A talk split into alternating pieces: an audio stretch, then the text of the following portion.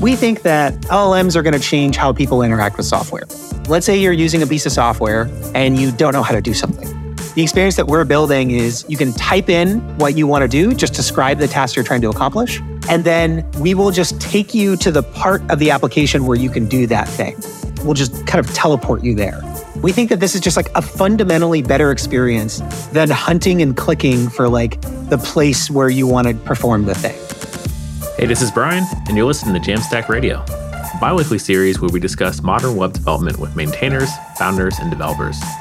Jamstack Radio is brought to you by HeavyBit, the leading investor and developer first startups. For more information, visit heavybit.com. If you're interested in being a guest on the show, or if you'd like to suggest a topic, find us on Twitter at Jamstack Radio. Welcome to another installment of Jamstack Radio. On the line, we've got Matt Dupree. Matt, how you doing? I'm doing great. How are you? I am doing fantastic. It is a, a wonderful, gloomy, overcast day here in Oakland, California, and uh, on my first cup of coffee. So, uh, just, Okay. just getting started. Okay, yeah, yeah. I'm on like a half cup of coffee. Uh, I like try and minimize my caffeine intake, so I was like, I think I only need half today. Normally, uh, I don't I don't do coffee till the afternoon. I've been doing tea in the morning, but we're not here to talk about me. We're here to talk about Atlas and what you're working on. So, do you want to give us a quick intro of who you are? What do you do? Yeah, sure. So, who I am in one sentence: uh, wannabe philosophy professor turned wannabe tech entrepreneur. I, I've been saying that for a long time, but I guess the wannabe tech entrepreneur part is like not as true. Like I, I'm doing it now. Yeah, so background was in philosophy left left philosophy worked at various startups for like the past decade uh, mostly as a programmer but also you know as a as a product manager tech lead. I was the cto at like an influencer marketing startup for a little bit.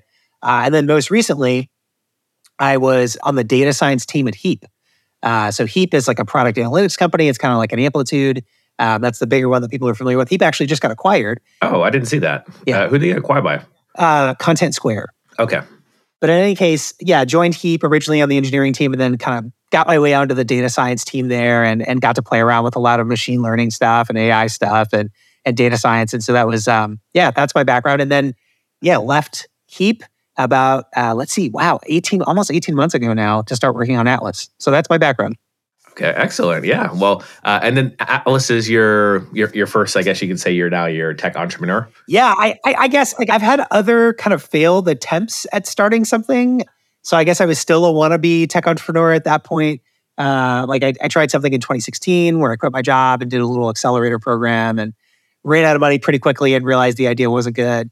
And then I actually, right as I joined Heap, me and a buddy built like a Waze for grocery availability thing for like the pandemic Yeah. like my buddy and I were running around looking for toilet paper, like going to a bunch of different stores, and we're like, this doesn't seem like a good way to like not get COVID. like, you know, like you have to check like five different stores for the thing you're looking for. And so the idea was like people could just report if there was, you know, toilet paper at a particular location with a particular timestamp. And then instead of having to go to like five different uh, stores, like you're just like, oh, so and so just said that there's toilet paper 10 minutes ago. I'm going to go there. And that thing took off like crazy, as you might imagine. Uh, like the news covered it and stuff. wow. But yeah, uh, Apple wanted to shut it down. They were, they, you know, they like, this is a COVID app, and you're not a, a, a doctor or like any kind of medical organization. Or like, what? This is not a COVID app. Like it's the It's- toilet paper app. it- it's related to COVID, but like anyway, they didn't care, so they shut it down. And uh, blah blah blah. That moved on from that. So this is my maybe my third attempt, I guess. Okay, man, that's unfortunate because yeah, it's kind of like the um, I, I think of like Waze. I don't know if they still have this as a feature, but like if there's like an accident or like uh, a speed trap, you'd like tell other people by just like reporting it. Yeah. Uh, so kind of like Waze for toilet paper is what you built. Yeah, Waze for toilet paper slash anything you might need dur- during the pandemic. Or Yeah. it's not even, this is what we told Apple is it's like, it's not necessarily pandemic. It's like anytime there's a shortage of any good, because, so I live in Florida, there's hurricanes. Yeah. Whenever there's a hurricane, similar dynamic, like stuff goes missing from the shelves. You need to, you know, it'd be useful to know like what's, what's kind of around. So, uh, so yeah, that was kind of the idea. Yeah, and so you're on a new idea, which is Atlas. Um, so can you explain what Atlas is? Yeah, I can't. I'm actually like I'm right in the middle of like changing how I talk about what we're doing. And so I yeah, I'm going to like try out this this new way of framing things and you can tell me if it doesn't make any sense. Oh yeah, we heard it first. Yeah, sorry sorry sorry that Jamstack is the guinea pig on this, but um But yeah, I think the new way that I like to frame this is basically we think that LLMs are going to change how people interact with software. Like mobile happened and that changed the way that people interacted with software, right? And like the companies that that really took advantage of that kind of UI paradigm shift, they did well. Um, there were some startups that took advantage of that and like were able to kind of compete against incumbents. And you know, like so an easy example of this is like Tinder, right? Like the swipe left, swipe right. Like that was just like a kind of a simple, you know, UX change, but like it's it was just a better user experience and allowed them to take on the big guys, right? Yeah. We think that there's like a similar thing that's going to happen with LLMs where like, you know, we all know that LLMs are really powerful and we think that we don't think that like UIs are going away. Like not even OpenAI thinks that, by the way. But like, so we don't think UIs are going away. We think that like there's this like LLM powered like UI that's going to be built in the future. And like we're helping companies kind of build that. So that's okay. That's a little philosophical, right? Unsurprising from like the philosophy guy. Concretely, like what does that look like? Uh, so like an experience that we're that we're really focused on right now is um, let's say you're using a piece of software and you don't know how to do something. Yeah. The experience that we're building is you can type in what you want to do, just describe the task you're trying to accomplish. And then we will just take you to the part of the application where you can do that thing. Uh, like we'll just we'll just kind of teleport you there, right?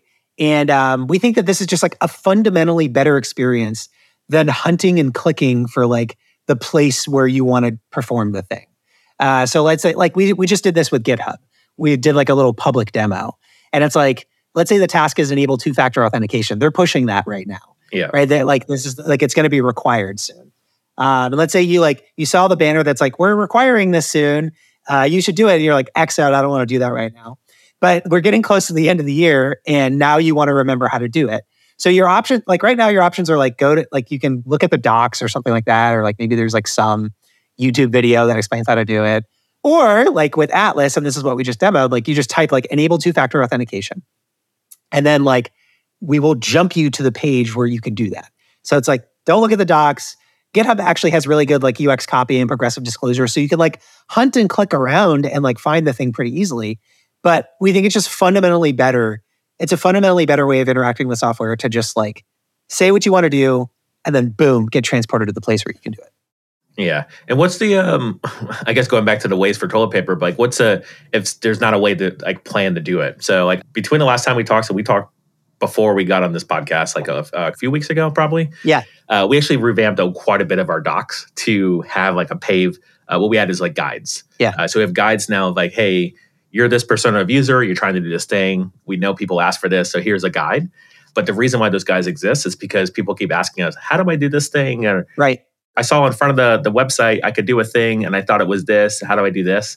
And we have to like we basically just turn out a guide, just basically say, okay, do this thing. But it sounds like instead of us pointing people to guides, we can point them to the site Right. and like walk them through the process. So like, is that interactivity in the in the actual app itself? Yes, yes. Thank you for asking that question. Like that's a, that's a good like that's a good clarifying question. So yeah, this is all happening like inside of the application because we think like this is like I think another way in which I think the way that we interact with software will change. So like if you think about let's let's do like a map analogy. So let's go back to like before Google Maps, before Apple CarPlay. Like if you're trying to get somewhere in the world and you're going on a road trip, it's you and then like somebody else is in the front seat, they're the co-pilot. And they've got this big paper map that's strewn across the dashboard, right? And it's kind of this clunky experience. It's like the map is kind of divorced from the experience of driving. And like you need a person to like kind of translate between what they're seeing in the map and what they're seeing in the world. Yeah. And it's it's it's not great, right?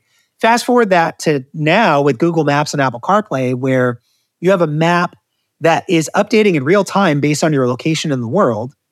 And it's like, it's just really easy for you to like glance at it and like kind of know where you're at and where you're going. And so it's a really streamlined experience.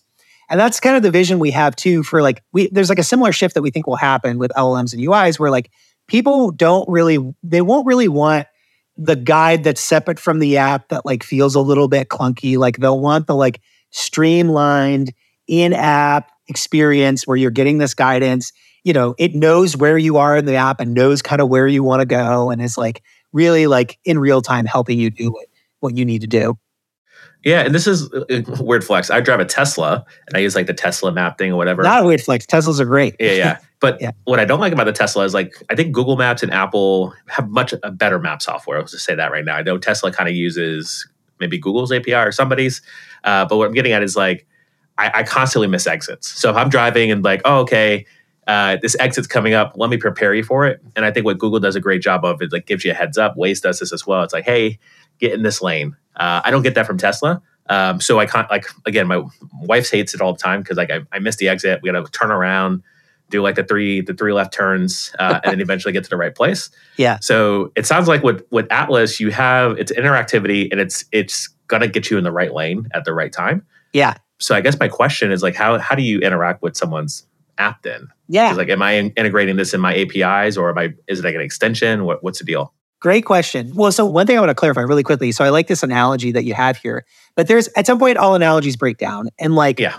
one thing that we think is going to change with LLMs is, and then this is like it kind of breaks down the like the moving in the world analogy. Like when you move in the world, you don't just teleport from one place to another. There's like a bunch of intermediate steps. Yeah. And that is true when we interact on the web. For the most part, if we don't know where we're going, we have to perform a series of intermediate steps. And if the app is well designed, we have really nice like UX copy and kind of like signposts to, to get us to the right place. That's kind of the best that we can do right now without LLMs. Yeah. But with LLMs, if you have a map of the software and you have a description of where the user wants to go, the user doesn't have to do the intermediate steps anymore. Like they're not, they don't have to like do the thing where like, oh, take this exit and like, you know, turn here, the click by click directions. That can go away. Like you can just go directly to where you want to go to. This is like, right? It's just because we're traveling digitally. We're not like moving in the physical world. Yeah. So there's like a, a skeuomorphic thing that that we have in the web uh, where we're, it's it's kind of modeled off of like moving through physical space, but that can go away with LLMs and like these maps of software. Does that make sense? Yeah, it, it goes away, but then the the I don't know if we, we lean into the skeuomorphism. Like, I know everyone has like their chat interaction when it comes to LLMs of uh, what not everyone, Sure. but like that's the ChatGPT gave us like the mental model of like, okay, you have an LLM, how do I interact with it? Oh, chat. Right. And now we have like with uh, voice um, that that OpenAI has like the the voice companion as well, where you're like, oh, let me just tell you a thing and you talk it back to me.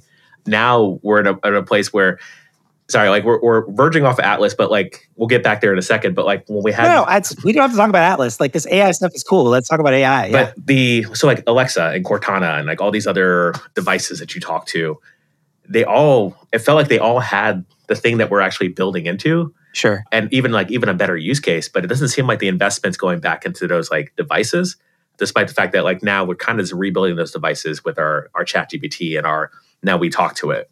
Yeah, yeah. I think the like chat interaction. So this is this is like a part of our vision for like LLMs and like the future of UIs is like so a lot of people think UIs will just go away, right? Like we're, there's going to be a lot of more of this like chat interaction, and we think that that's like pretty overstated. And like actually, if you if you remember the there was a a demo that OpenAI did for TED, and it was it was this was a while ago. This is when they were like talking about ChatGPT plugins, and they demoed this feature where you could like ask ChatGPT to suggest a meal, and then it would give a list of you know recipe ingredients, and then it would hook up to the Instacart API, and you would get dropped into the, their UI, and it, and it had like you know all, all the ingredients in your shopping cart, then you could click checkout, right? And, and then Greg Brockman is like, he's like, see, but I don't think UIs are going anywhere because if I want to change what's in my cart for Instacart, I just want to like tap the plus button, like, oh, I want more quinoa, or I just want to like remove quinoa. Like, I don't want to type out or even say like add more quinoa. Like, it's just faster to just be able to visually see what's in your cart and then like boop, tap the plus button and you're done. And so I think there are so many instances like that where a user interface that that we where we can like visually see what's going on and like interact with it that's actually going to be the superior way of interacting with with the software maybe not all the time but there's like we are visual creatures like we uh, like the the neural pathways for vision are like older more primitive and faster than the neural pathways for like language and so like i think it's just going to be faster and more convenient in a lot of cases for us to use uis so that, that, that won't go away I don't. I don't know if I like got on a soapbox or a tangent there.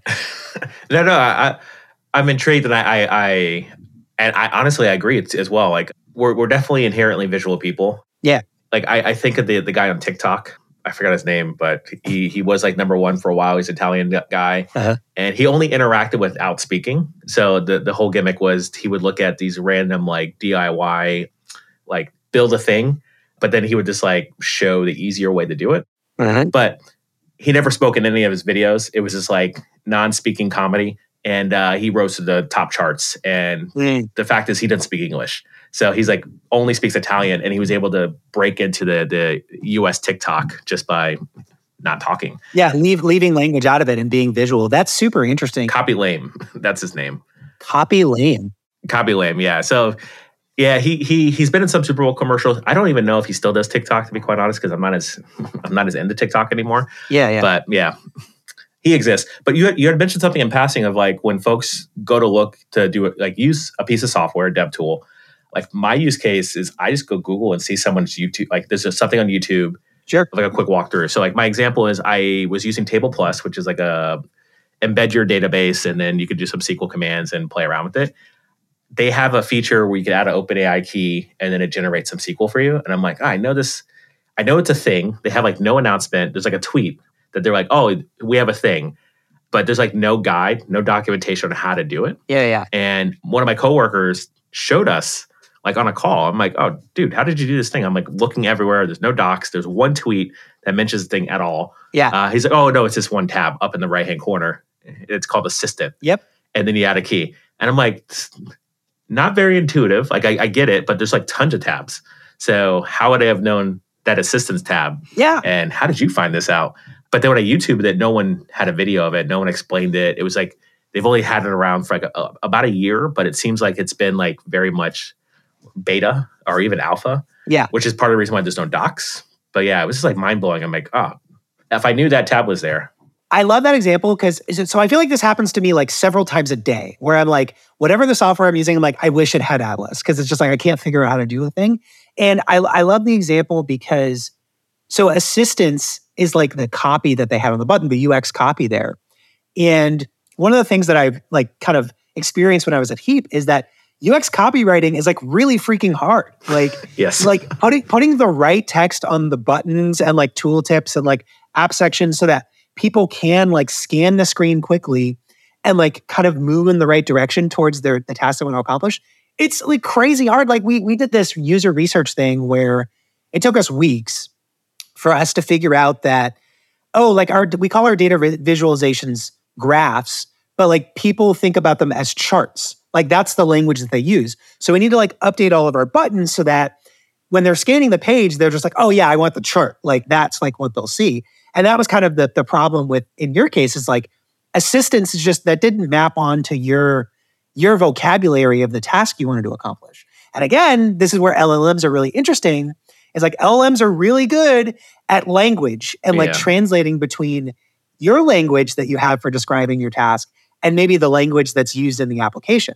So I think UX copy is going to be really important for new users who like don't even know what they don't know. They don't have a task in mind they want to accomplish. They're just clicking around and exploring. And so like the practice of, you know, UX copywriting is still going to be really important for them. But for people who have already used the application and they have a task in mind that they want to do, people like you, like if you could just type in, you know, generate SQL or whatever, Yeah. and then get jumped to the page where you can do that, like that's going to be the way that people use software. Yeah, and that would be a magical experience because I was Googling a bunch of random stuff like Yeah. Table Plus, OpenAI, Table Plus, Chat, Generate SQL, looking for other tools that did the same thing because I know there's quite a few tools out there that are starting this process of building this. And man, it was just like I could not get to what I needed to get to just by Googling.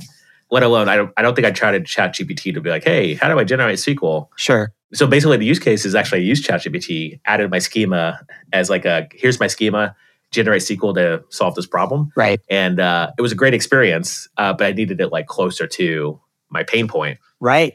i'm thinking out loud because like if, if i could google my way into like i need to solve this problem and like maybe there's like an atlas link that uh, gives me like a dashboard that shows me a bunch of different roadmaps I love that. yeah Like a deep, like a, almost like a deep link or something like that that you could get to from Google. I've definitely thought about this, right? Because like we, Yeah. one of the things we're trying to figure out is, you you know, we're super early, right? Like, but what the like a key thing we're trying to figure out is how do you invoke Atlas inside of the application? Yeah. Because there's there's not like how does it get surfaced? Because the muscle memory for everybody is just to go to Google, right? Like if you don't know how to do something in a piece of software, you're going to Google kind of immediately. And so it's a hard problem to change the behavior there. And so I had this exact thought. I was like, what if you we can keep the behavior the same, where you still go to Google, but we somehow augment the Google results so that you can get these these like Atlas deep links back into the application that will show you how to do the thing. So like we could do it as like a Chrome plugin or something like that. Yeah. But I think you you did ask a question earlier about like how does this even work? Like how do we interface the application, right? Yeah. So what, what's the what's the, I know you're super early, but like what's the the interaction? How to is am I signing up to Atlas and I'm adding it to like some endpoints or into my UI itself? Yeah, so it's it's actually right now it's not like API based. So basically we build a map of your application. Like this is in the, you know, this is in the name Atlas, right? Like, and so like essentially what's happening is like there's a crawler that's like clicking around your application. With those interactions, it's building a map of like all the different destinations in your application, what's possible, how to move between different places. And then that's the thing that's kind of like processed by the LLM for like, you know, getting you to the right place. Yeah. So like I guess what stage are you at right now and like can folks use it? Yeah. Uh, like, can we sign up today or we have to get on the waiting list? Unfortunately, not. Yeah. Unfortunately, there's a waiting list. So we actually just Friday, we like demoed this working on top of GitHub. I'll put the link to it, but like you can see kind of how this works on top of GitHub. And if you want to try it out, join the wait list. But we're hoping to have like a self serve launch very soon. Excellent. Yeah. So I, I did want to ask a question. We kind of already started talking to this, but like the future of LLMs and like we we now have like a paved path thanks to like OpenAI and a few other folks who are just like quickly iterating and taking tons of funding. Yeah. Are we moving into a world where like now we can have like large language models of our niche experiences and how is this going to surface in like applications moving forward? Like we have Atlas, uh, so onboarding checked, but like what do you what do you see the um like the future of lms like really impacting like uh, the future of development? Yeah, the obvious thing, like future of development. Obviously, you have things like your your co-pilots or whatever, right? Where where you're getting you know like lots of code generated uh, kind of for free. I think I saw an event where it was like CEO of GitHub was like ah eighty percent of the the code in your typical SaaS application is open source. We think that eighty percent of the code in future applications will be AI generated. Uh, like this is like the kind of the next step for them. So I think there is I think there's something to that, and I think it's like one of the more promising areas of of, of LLMs. Do you know Airplane? Uh, no, I don't know Airplane. So Airplane.dev, it's it's similar to Retool, but the the founder of of Airplane was tweeting about he, he kind of had this like framework for predicting where LLMs will be most impactful.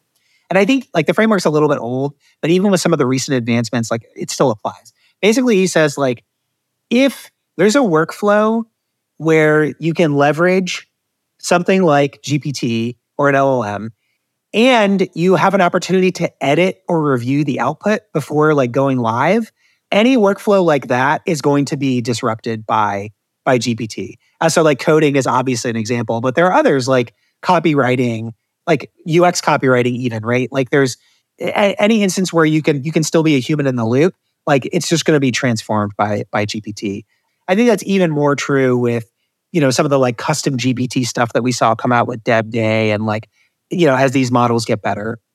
I will say I am bearish on like some of the like like the improvements in reasoning capabilities of these LLMs. Like I know that there's some progress being made there and like OpenAI is like hiring the big guns to get people to work on this kind of stuff, but I think yeah, I'm, I'm a little, a little bearish on whether we'll be able to make drastic progress on like the reasoning problem. Like and a, an interesting person to look at there is um, Gary Marcus. He, he's like pretty articulate about why the existing approach may not work. I think like he may be a little overly confident in like the the declaration that it won't work because it's like the fact is like there's a lot we don't understand about the human brain.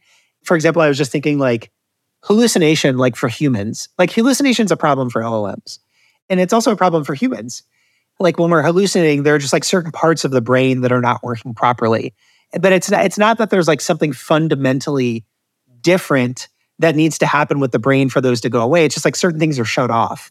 And it's like you might be able to say something similar about LLMs where it's like need more neurons, like so that like the hallucinations don't happen. Yeah. But yeah.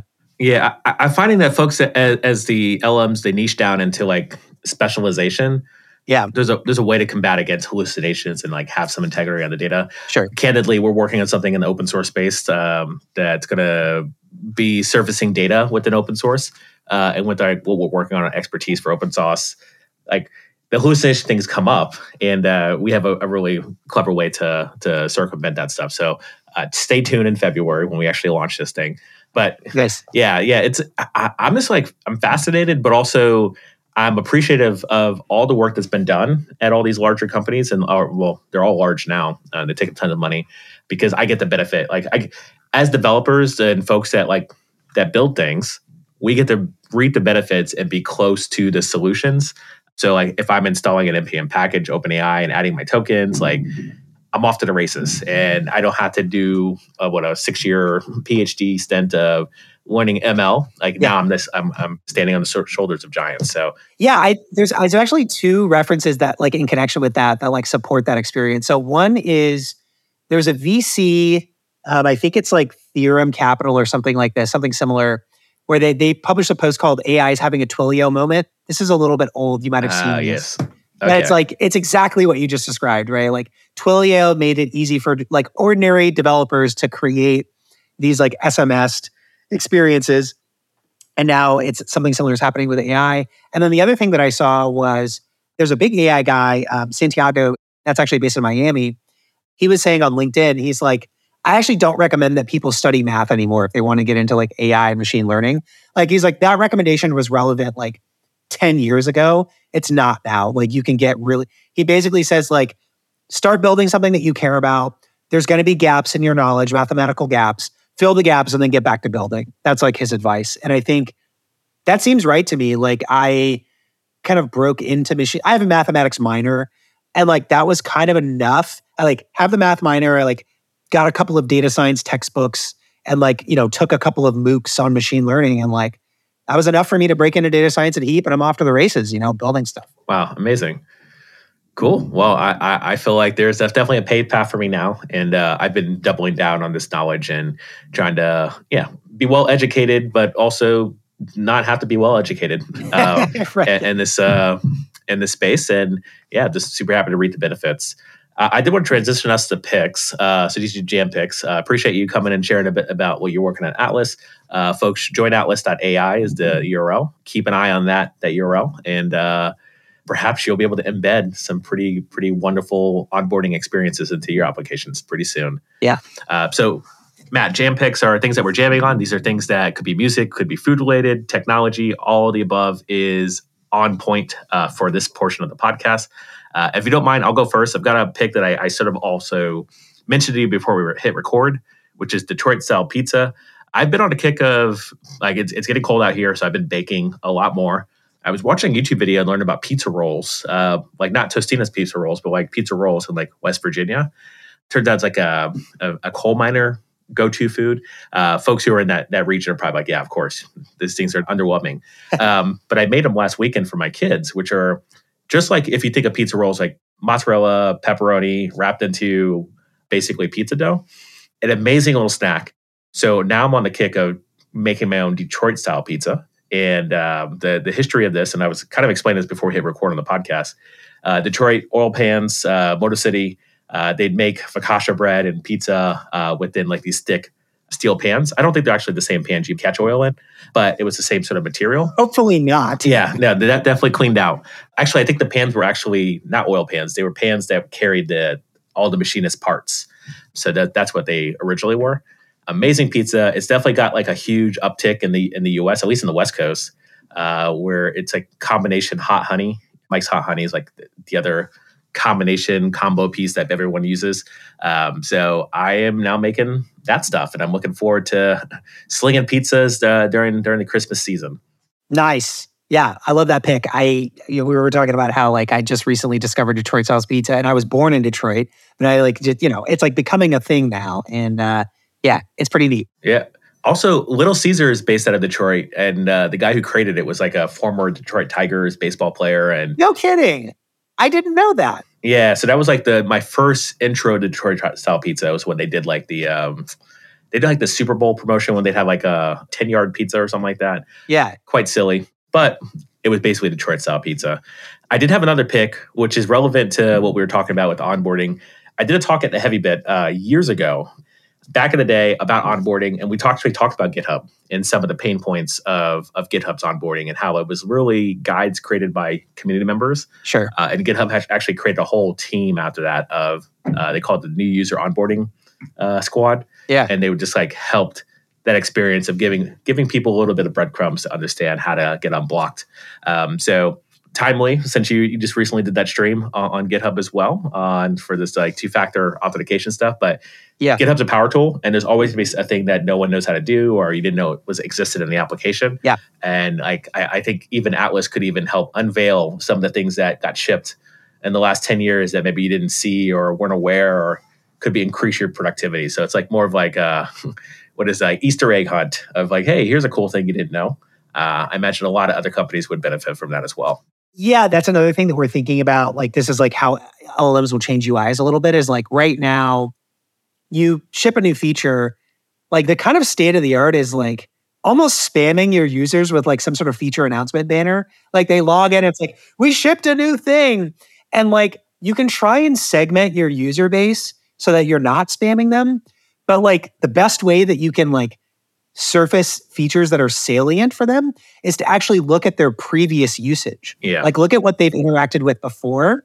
And so like one one of the things that we're thinking about is like look at all the usage data, look at everything they've interacted with before, feed that to an LLM, and then use that as a filter on whether you actually announce a particular feature. Like whether you hit them with that announcement banner. That's like something that that's Yeah. we're thinking about. that sounds like a billion dollar idea. Yeah, yeah.